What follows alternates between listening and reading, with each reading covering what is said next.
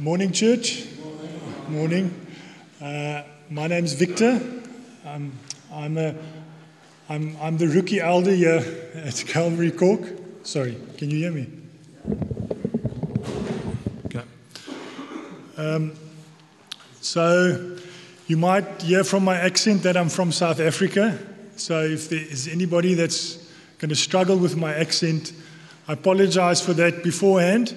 Unfortunately, uh, Joe French has been helping me with my accent. So he's been teaching me how to say things in the Irish accent.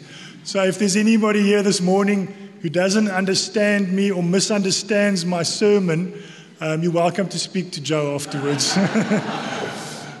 um, so, for the past few weeks, we've been working through the book of Colossians, and um, and I think the main theme that's been running through the book of Colossians is all of Christ for all of life. So today, the section of scripture that we're going to look at deals with that all of life part, you know, the practical side of things. And um, so I've divided the sermon into three sections. The one is marriage between a husband and a wife, male and female. And the second part is about the relationship between parents and children, and specifically fathers. And the third section of the sermon will deal with um, the relationship between an employer and an employee. So, the Bible's, well, this passage of scripture sets the bar quite high. So, you might have heard from the reading, um, the standard is quite high. But as we go through these scriptures, I'd like you to be cognizant and I'd like you to remember. If this is the only thing you remember today, praise the Lord. And that is that in our own strength, it's impossible to keep the word of God. In our own strength, it's impossible to achieve the standard. And I think the more we try, the more we'll, we're going to fail. But the important thing I want you to remember is the day you become born again, and Jesus fills you with His Holy Spirit. He gives you the power to keep the Word of God. So, as we go through these scriptures, don't look at it as something that you've got to achieve and try harder to do. Look at it as an encouragement to surrender to Christ, to surrender your marriage to Christ if you're struggling with it, to surrender your children's upbringing to Christ if you're struggling with it to surrender your work situation to Christ if there's problem. So I think the big battle for us this morning as Christians is that part of surrendering to Christ. And I'd like you to remember that as we go through these passages of Scripture. So, we just all close our eyes and we're going to pray? Lord Jesus, I thank you for this opportunity and this honor I have to address the church this morning. I pray that I'll be faithful to the text. And I pray for each one here this morning that um, you will bless them and that you will open their hearts to your word. And most of all, Lord Jesus, I pray that the words of my mouth will glorify your name and bring honor to you. Amen. Okay, so we're going to look at the first part, which is verse 18 to 19. And I'm going to read that. Wives, submit to your own husbands as is fitting in the Lord. Husbands, love your wives and do not be bitter towards them. So I believe husbands loving your wives and wives submitting to your husbands is, a, is the core principle in the Christian life to have a blessed marriage to have an intimate marriage, to have a peaceful marriage, to have the blessing of God resting upon your marriage. So there's a lot of good material out there that you can go read about marriage. There's a lot of courses, there's a lot of books you can read, and they will be beneficial. But for the Christian marriage, the core principle is husbands, love your wives, wives, submit your husbands. And this phrase is repeated in Scripture, more than once, it's repeated three times. And when something is repeated in the Bible more than twice or three times, We know that this is very, very important and we need to give it our attention. So, um, I'd like to go to, I'd like to refer to Ephesians chapter 5, verse 22 and 23. So, this again repeats husbands, love your wives, wives, submit your husband, but it goes into a bit more detail. So, what it does here, it basically um, compares the love that Jesus has for the church to the way the husband needs to love his wife. And the way that Jesus loved the church or loved us was that he died for us on the cross, was sacrificial love. The Greek word here for love is agape, which means a godly love. So if we go to John 3, verse 16, it says, Therefore, God so loved the world that he gave his only begotten Son, that those who believe in him shall have everlasting life. That word again, therefore, love is agape, which means godly love, which means sacrificial love. So the scripture exhorts and encourages us as husbands to love our wives with a sacrificial love. And that example was given to us by Jesus, who hung on the cross in public, naked, unrecognizably beaten for your sin and for my sin. So that is the powerful love that Jesus had for us, and that's the kind of love we need to show towards our wives. So, just going to turn over. Um, okay, just come in here with a quick story. Many years ago, I had my, had my own business. I had a few lads working for me. And, um, you know, being a young guy, and um, I suffered from a syndrome called the boss syndrome, you know. so at work, it was my way or the highway, you know. And then unfortunately, what you tend to do, um, you take you take that syndrome and you take it into your house, you know, and that's not always good for your marriage or for your children. And um, but Fortunately, the Lord is good, the Lord is faithful, and the Lord dealt with me in a, in a very good way. So I was having my quiet time one morning, and, um, and the Lord showed me a, like a picture of uh, Jesus washing his disciples' feet. And at that stage, those 12 men represented the church. They represented the bride of Christ. They represented Jesus' wife. And if you look at scripture and you understand the Jewish tradition around marriage and becoming engaged, what Jesus was doing during that time, his actions were paralleling a bridegroom getting engaged to a bride. And this is a whole sermon on its own, and we haven't got time to go through that, but just take my word for it. And um, so, what I saw there, I saw that Jesus went down on his knees and he washed his wife's feet. He washed those 12 men's feet who represented the church. And this hit me like a ton of bricks. You know. I sat there and I realized I've got some serious repenting to do. You know, I've got to I've got to surrender to the Lord in this part of my life. Um, and also, just a quick one if we understand the traditions in those times, um, the lowest servant in the house would go and wash the feet. And Jesus did that for his bride, for the church, his wife.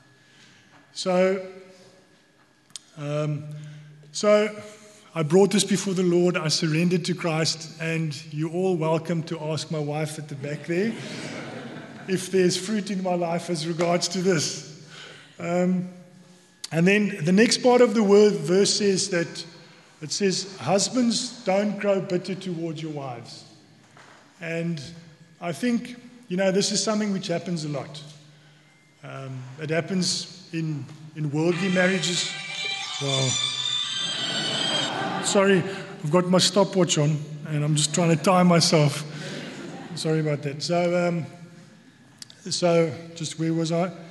so, so husbands um, tend to yeah, so, so, so there's many reasons why husbands uh, could grow bitter towards their wives. And today I just want to focus on one reason. So, and I'm speaking for myself as well, so don't worry. Um, so, many times as husbands, we have, um, we have expectations of our wives. You know, we want them to cook like our moms. We want them to cook like a cordon bleu chef. We want them to manage the home. We want them to manage the children. You know, and then we want them to hold down a job as well. You know, and then when they don't get it quite right, you know, we sort of get angry with them and, you know, they haven't done what they're supposed to do, you know, and then, and then cruel words. Many times we speak cruel words to them or we speak nasty words for them. You know, we say things that, that aren't good. And, um, and, and I think the answer for us lies in Hebrews chapter 12, verse 15 as men. And I'm going to read that. It says, Looking carefully, lest anyone fall short of the grace of God, lest any root of bitterness spring up, cause trouble, and by this many become defiled.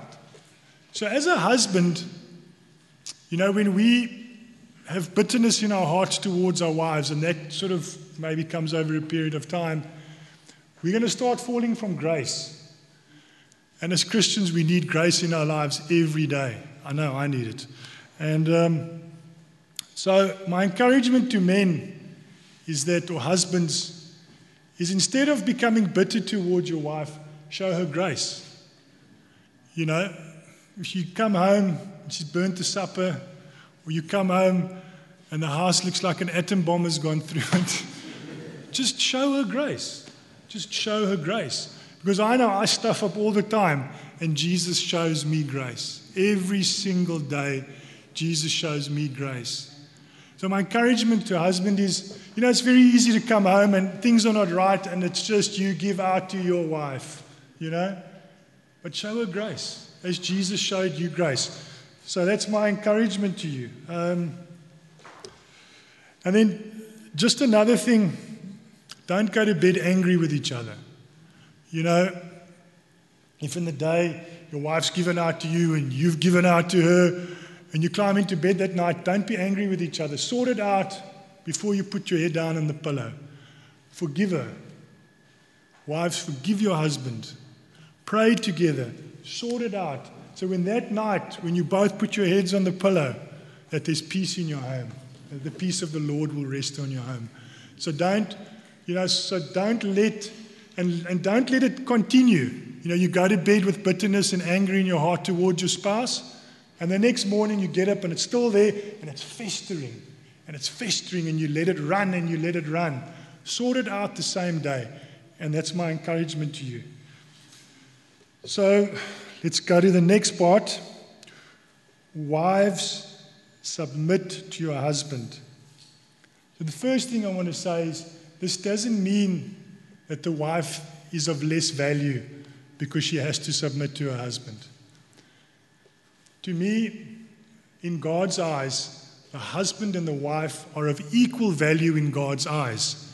But this scripture is about function. So the husband's function is to lead the family, the wife's function, and she's got a lot of functions, is to follow that lead. And remember, leading or following doesn't make you inferior. In God's eyes, we're all the same. But it's a question of function. So let's look at a quick example. I'm going to use bicycles. So you get, you get mountain bikes and you get road bikes. And a mountain bike is designed, and its function is to go over rocky terrain, to go through the woods, and to, um, you know, and the wheels might have been designed to be a bit fatter, and the frame is a bit stronger. That's its design, that's its function. Then you've got road bikes. So road bikes are designed to go on a smooth surface like the floor here, and the wheels might be thinner, and the design would, and the frame might be a little less stronger. But at the end of the day, both of these have got the same value. You can go to a bicycle shop and you can go check, or you can go online.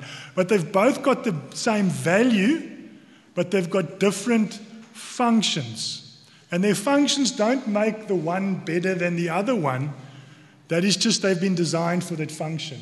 So that's the way God has designed it and made it to happen in marriage. All right. Um, okay. And just a, a quick side note there uh, about wives having to submit to their husbands. And unfortunately, in society, um, there is abuse. And um, as a church, um, it's obviously wrong.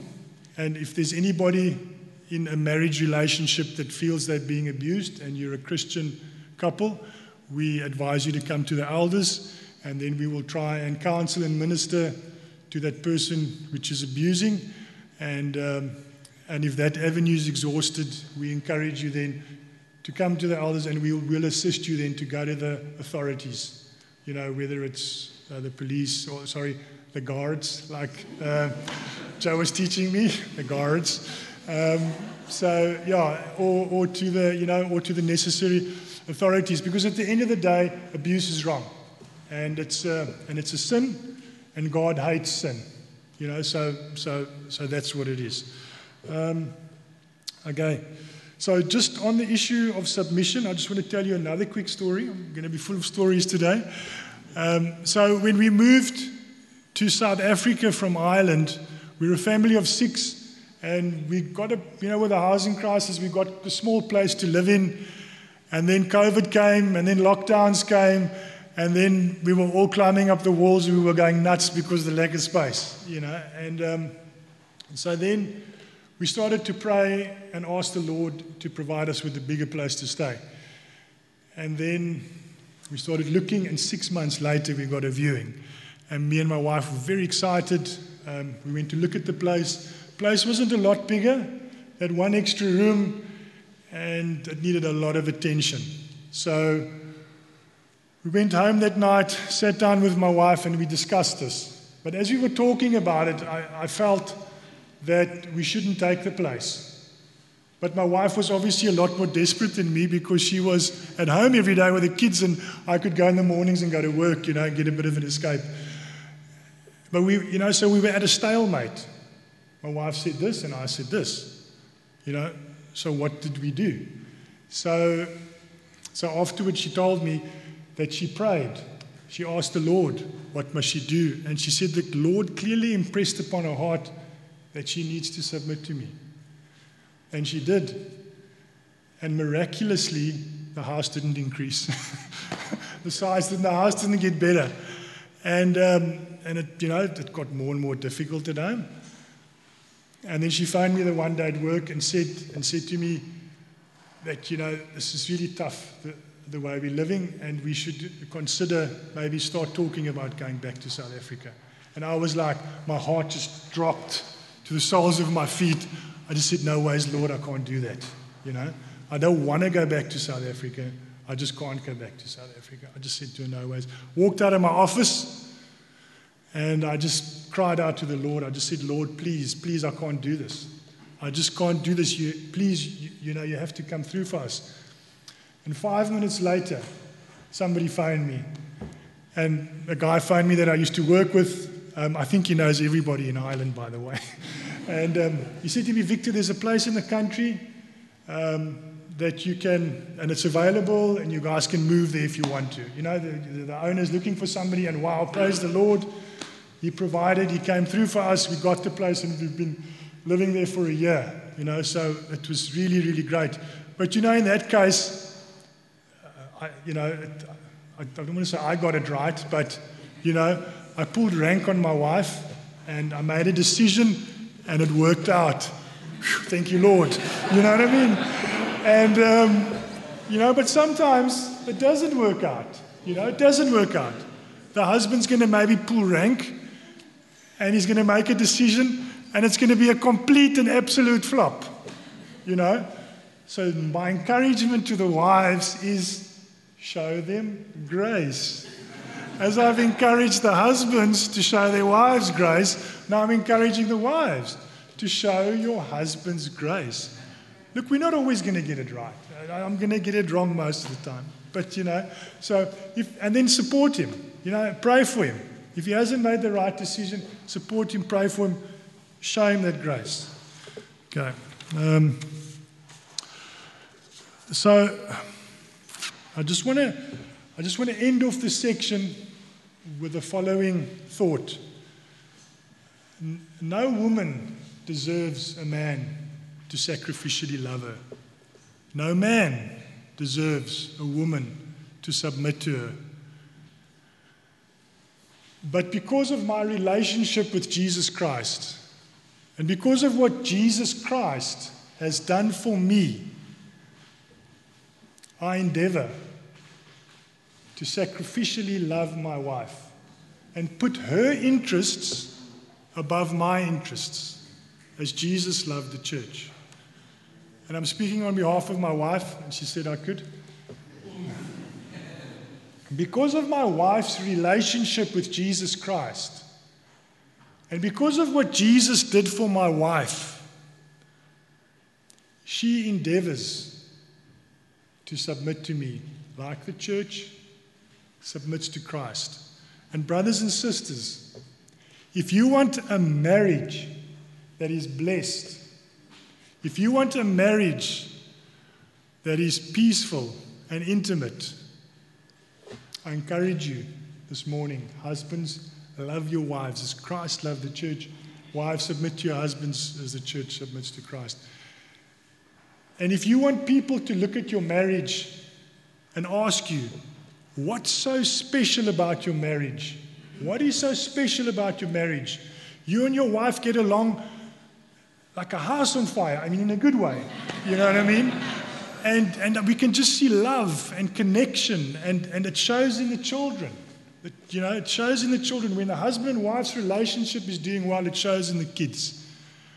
Then you can turn around and say, not because of me, not because of my wife, it's because of Jesus. It's because of Jesus. My encouragement to you this morning, brothers and sisters in Christ, God wants to bless your marriage. God wants to give you a good marriage. But we need to follow the principles in Scripture. All right, I'm going, going to go a bit past my time. So, the second section that we're going to talk about is about parenting. So, I'm going to read verse 20 and 21. Children, obey your parents in all things, for this is well pleasing to the Lord. Fathers, do not provoke your children, lest they become discouraged. So, I think a while ago, Brandon and Ernie True did a course on parenting. So, if you went to that course, you would have benefited greatly from it. And once again, there's a lot of good material out there about parenting and raising children. Um, but you know, we, we're going to look at, at, scripture this morning and, um, and what it says. So, I believe the Bible says that all men are born in sin. And unfortunately, our children are also born in sin. Sometimes we don't think so. We think they're the cutest things under the sun. I know I do. And, um, and, but the reality is, our children are born in sin. Um, and, and the Bible says that there's nothing good in our flesh. So we don't take our children, send them to school to teach them how to be disobedient. We don't send our kids to college and the college professor teaches them how to be disobedient, to lie, to steal, or do, or, or do wrong things. So that's naturally inside of children. And as parents, our responsibility is to train them up in the ways of the Lord. And part of their training is to train them to be diso- is to train them to be obedient. Sorry, I nearly slipped up there. Is to train them to be obedient. Okay, so we need to, and that's first time obedience. So when you, as a father or mother, speak, they need to obey what you're saying the first time. And, and, and there's a fantastic promise to parents and to children if we get this right. So, Ephesians 6, verse 1 to 3 says, Children, obey your parents in the Lord, for this is right to honor your father and mother, which is the first commandment, with promise that it may be well with you and you might live a long life. So, if we can proactively train our children to be obedient, is a excuse me, fantastic blessing for them. And the two blessings are it'll be well with them and they will live a long life. And I think as parents, you know, we want what's best for our kids. You know, we want what's best for our children. And if we can train them from a young age to be obedient, this blessing is going to be their part. So I'm encouraging you, parents, to um, train your children up in the ways they need to go. So let's look at, two examples, two practical examples. Um, so mom walks into the house and Johnny's room is dirty. She says, Johnny, clean your room. And Johnny goes, Oh, gee, mom, I don't really feel like it. So in that situation, two things can happen. Mom can capitulate and say to Johnny, Ah, oh, it's all right, Johnny, you can clean it later. And what she's doing is she's training disobedience into Johnny. You know, because Johnny can see, like, I don't need to listen to my parents the first time. And then, and then the next day, something similar happens, and mom capitulates, and Johnny gets away with it. He's not listening the first time. And then, so what's happening? Mom is training disobedience into Johnny's life. Then all of a sudden, one day, Johnny's become completely unmanageable. In his teenage years, you know, you go out into public and Johnny's just embarrassing you all the time and you don't know what's going on. Let's look at. So, what mom should have done in this situation is when Johnny didn't listen the first time, mom had to give him consequences. First time, Johnny didn't listen, there's the consequences. And then the next, and then mom won the battle. And the next day, similar things happened, and then mom gives Johnny consequences the first time. Mom wins the battle, and so mom starts training obedience into Johnny's life, and the blessing of the Lord comes onto Johnny. Praise the Lord. That's what we want as Christians. Let's look at another example.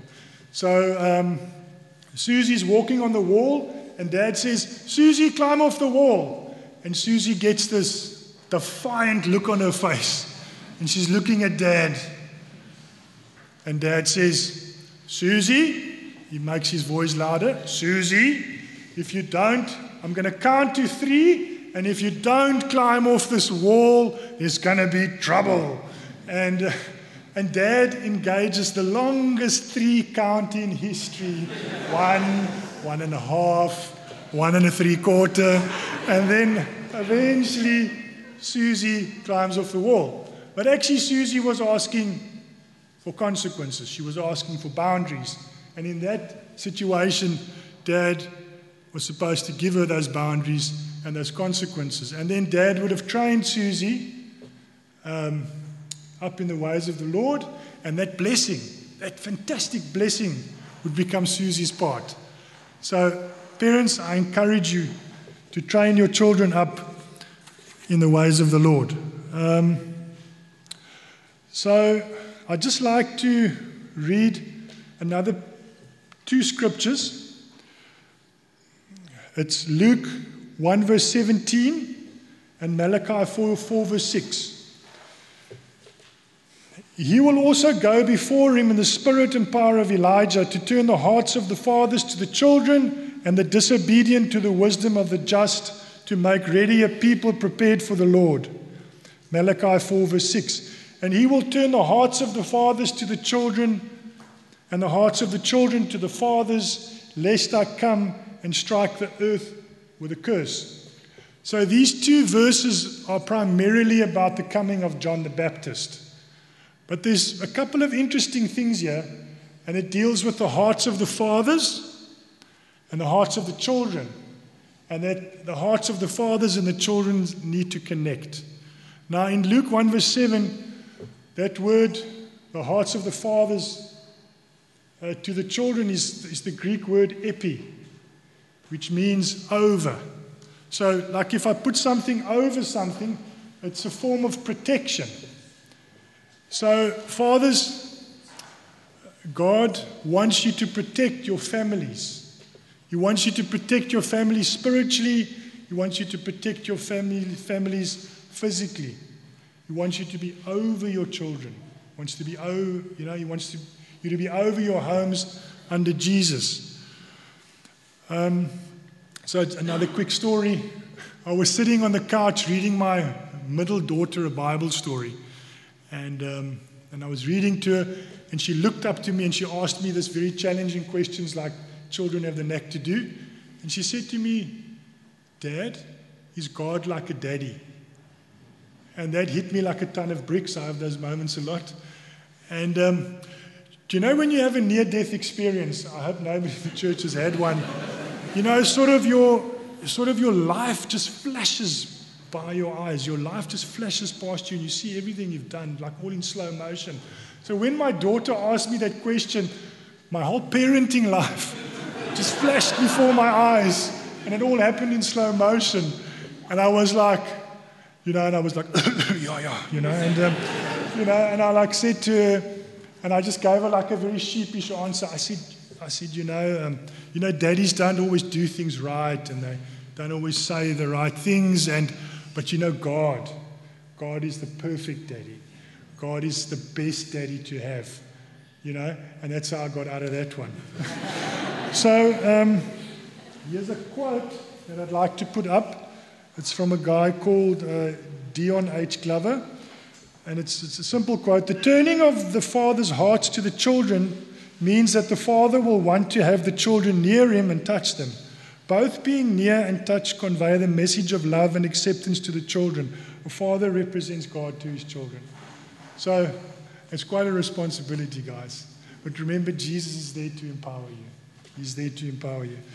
Um, so when children are born, the parents generally have their hearts. You know, mom gave birth to the child. Um, you know, dad and mom clothe them, feed them, care for them, especially when they can't do it for themselves. But then as they get older, Satan then zooms in on your child. And he wants your child's heart. Satan then wants to try and steal your child's heart away from you and gain it for himself. And he uses many different methods for that. He uses bad parenting. He uses friends. He uses some family members. He uses the world. He uses sin. And he uses media. You know? And if you've got older kids and they've got a device, I encourage you to find out what's happening on that device. You know, put an accountability app on that so that you as a parent know what's going on there. Because in the modern times that we're living in, this has become a reality. Um, you know, t- uh, children will spend hours on, on, on some the device, especially if they're in high school. And you, as a parent, don't know what's going on there. My encouragement is find out what's going on there and, um, and protect them from Satan stealing your child's heart under your nose in your own home. So the battle is on for your child's heart. And God wants you to have your child's heart. He wants you to have it as a parent. But Satan doesn't want that. Because if you have your child's heart, you can influence them. You can raise them up in the ways of the Lord. And then, just to end this section off, um, it says here, um, I must just find it, sorry. Um, yeah, so it says at the end of Luke 1, verse 17, that God, so that it's, it's about when the hearts of the fathers turn to the children, we are preparing a people to receive the Lord. So I believe if you, as a parent or a father, have your child's heart, and that child is used to having his heart connected to an earthly father figure, then the day the child becomes born again, and the day the child surrenders his life to Christ, that transition from the earthly father to the heavenly father is so much easier. And then, as an earthly father, if we have our child's heart and, and we are training the child up in the ways of the Lord, um, that transition is going to be so much easier. So that's my encouragement. Parents, prepare your children's hearts to receive Jesus one day. Because I know in my own life, you know, it's important for your children to have good jobs one day and find a decent husband or a wife. And, and you know, and, and you've got these you've got these desires, which are good for your children. But as a parent, as a Christian parent, I know the most important thing for me is, is for my children to be saved. You know, that, that's what I, I most, that's the most thing I want. You know, if my children turn out to be like, have a very menial job and, you know, don't achieve much in life, that isn't so important. What I want is for my children to be saved. And every time I pray for my children, that's the first thing I pray for. Jesus, Save my, save my son, save my daughter, save my daughter, save my daughter, please. Because I think that's what we want as Christians. As parents, is we want our children to be saved. So, okay. Okay, so we're going on to the third section here. Um, I'm going to read that. It's about the workplace Bondservants, obey in all things your masters according to the flesh, not with eye service as men pleases, but in sincerity of heart, fearing God. And whatever you do, do it heartily as to the Lord and not to men, knowing that from the Lord you will receive the reward of the inheritance, for you serve the Lord Christ. But he who, he who does wrong will be repaid for what is done, and there's no partiality. Masters, give your bond servants what is just and fair, knowing that you also have a master in heaven. So, um, this passage of scripture mainly deals with the relationship between a master and a slave. Okay, the Greek word there is the Greek word doulos for servant, and that means slave. So, fortunately, slavery's been abolished, and that slavery being abolished was done by Christians. And we can praise God for that. And, um, and Mike brought a sermon a while ago as regards to slavery and the ins and outs of it. So if you're interested in that and you want to know what the Bible says about it, you can go online and find his sermon. Um, so, what can we learn from this as Christians? Because you know, we aren't slaves today. And, the, and that passage of scripture is addressing master and slaves, but there's a lot we can learn from it.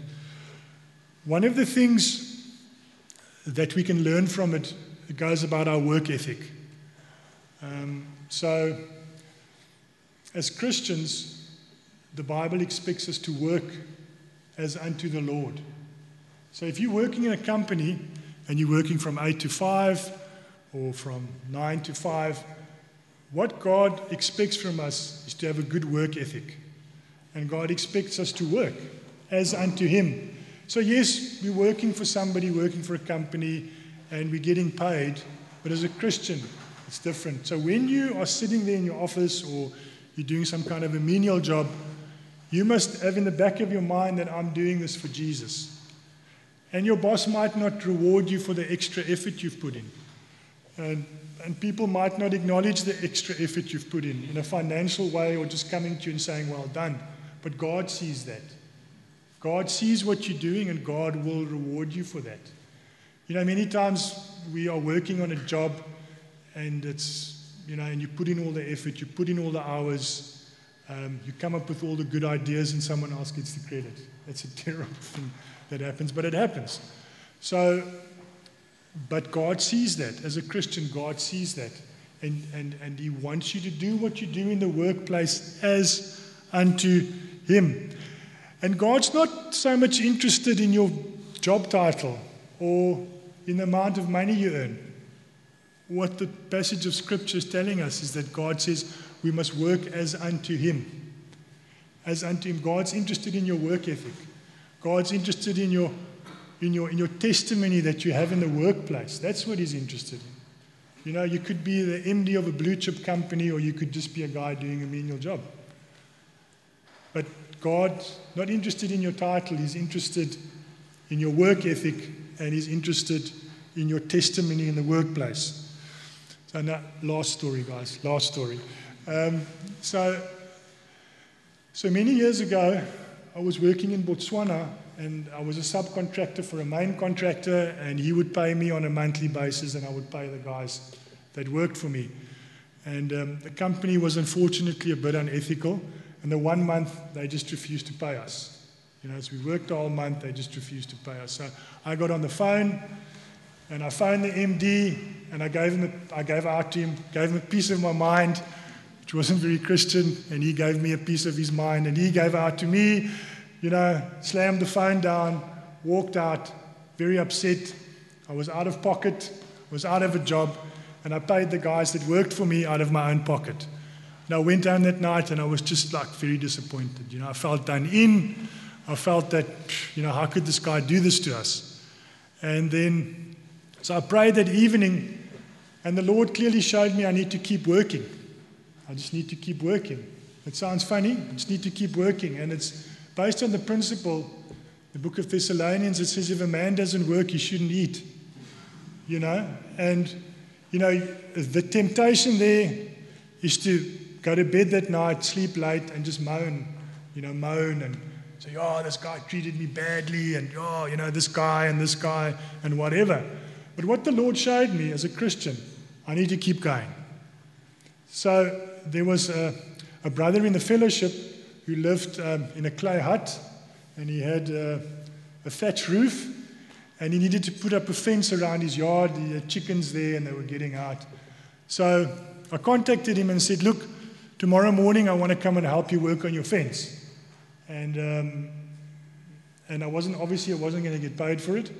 So I got up the next morning like I would be going to work. And I, I grabbed some tools. I went to his place and we started erecting the fence. And while I was doing that, I knew like the principle is you just got to keep working, you know, and God will bless you if you're faithful in that. So I was planting poles, pulling wire, making sure the chickens don't get out. And, um, and then that afternoon, I, I got contacted. There was a company that was looking for a site manager. I went for the interview the next morning and I got a job. Praise the Lord. You know, so, um, so, I, I, so, so, so God is extremely faithful when it comes to this. And, um, and so I can just encourage you that, you know, if you have problems in your job, turn to the Lord. He'll meet you there and he'll work things out for you. Um, okay, I'm nearly there, guys. I'm nearly there. Um, so, and then the last verse goes about people which are um, managers or their own businesses and they've got people who work for them as Christians. And the Bible says you need to be just and fair. And if you're a Christian and you're a line manager working in a company and you've got people who report to you or you own your own business, there's an opportunity for you to reach those people for Christ. But the foundation that you need to start with is to be just and fair. Treat those people who report to you, treat those people that work for you justly and fairly.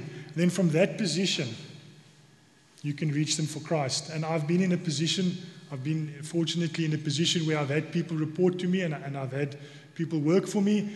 And, and, and, and there has people have come to Christ because, because, because through God's grace and God's empowering, I was able to be just and fair to them. And then my position of influence, I had opportunities to share the gospel with them. And, um, and people got saved. So, so that's an encouragement if you're in the workplace, if you own a business or you, you're a line manager. Be just and fair, and out of that position, you can reach people for Christ. So, in conclusion, um, we looked at three relationships today marriage between a husband and wife, parents and children, and we looked at employee employee relationships. So the Bible sets the bar quite high, and what I started with, I'd like to end off with, and that is in our own strength, it's impossible to achieve that standard. But through the power of Jesus, and that power that rose Jesus Christ out of the grave, that resurrection power becomes your part the day you surrender to Christ and become born again. And that power works in your life.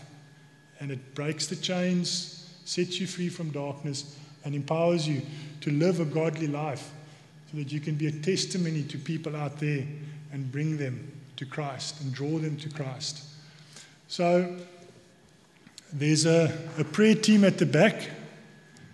And if anybody needs prayer for their marriage, I encourage you to go to the back so the prayer team can pray for you. If there's anybody that's struggling with raising their kids, that's a tough one. There's a prayer team at the back that'll pray for you. If there's anybody that's got problems at work, there's a prayer team at the back that is waiting and willing to pray for you. My last encouragement here this morning if there's anybody here that's unsaved, if there's anybody here this morning who hasn't given their lives to uh, Jesus, I encourage you. I encourage you to go to the prayer team at the back and they will pray for you. That's the most important decision that, you could, that you'll ever make in your life is to follow Jesus Christ. And even though you might have heard my voice, my voice droning in the background and reading things out of the Bible, God's been talking to you in your heart. Been talking to you in your heart this morning. And He's knocking. He's knocking on the door of your heart. And He wants you to open because He wants to come inside. And He wants to fill your heart with His love. And He wants to save you. He wants to save you from your sin from your brokenness. He wants to save you from your past. He wants to give you a new beginning. So please, if I could go on my knees this morning, I beg you. If Jesus is knocking on the door of your heart, please respond this morning. And there's a prayer team waiting for you at the back. Praise the Lord. That's the end of my sermon. I just want to pray.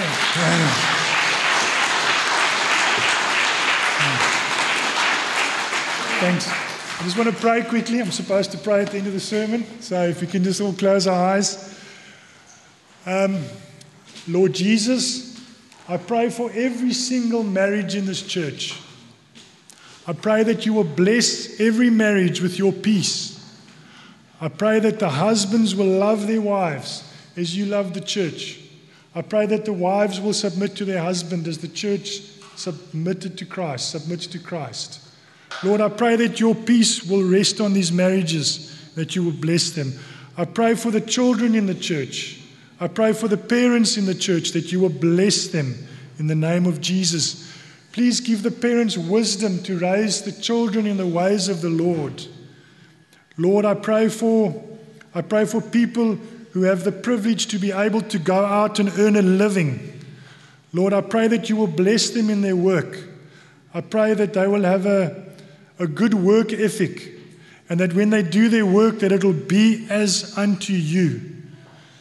And Lord Jesus, I pray most of all that you will empower us through your Holy Spirit to be able to do these things, and that your name will be glorified in our lives, in our families, and in our church. Praise your name. Amen.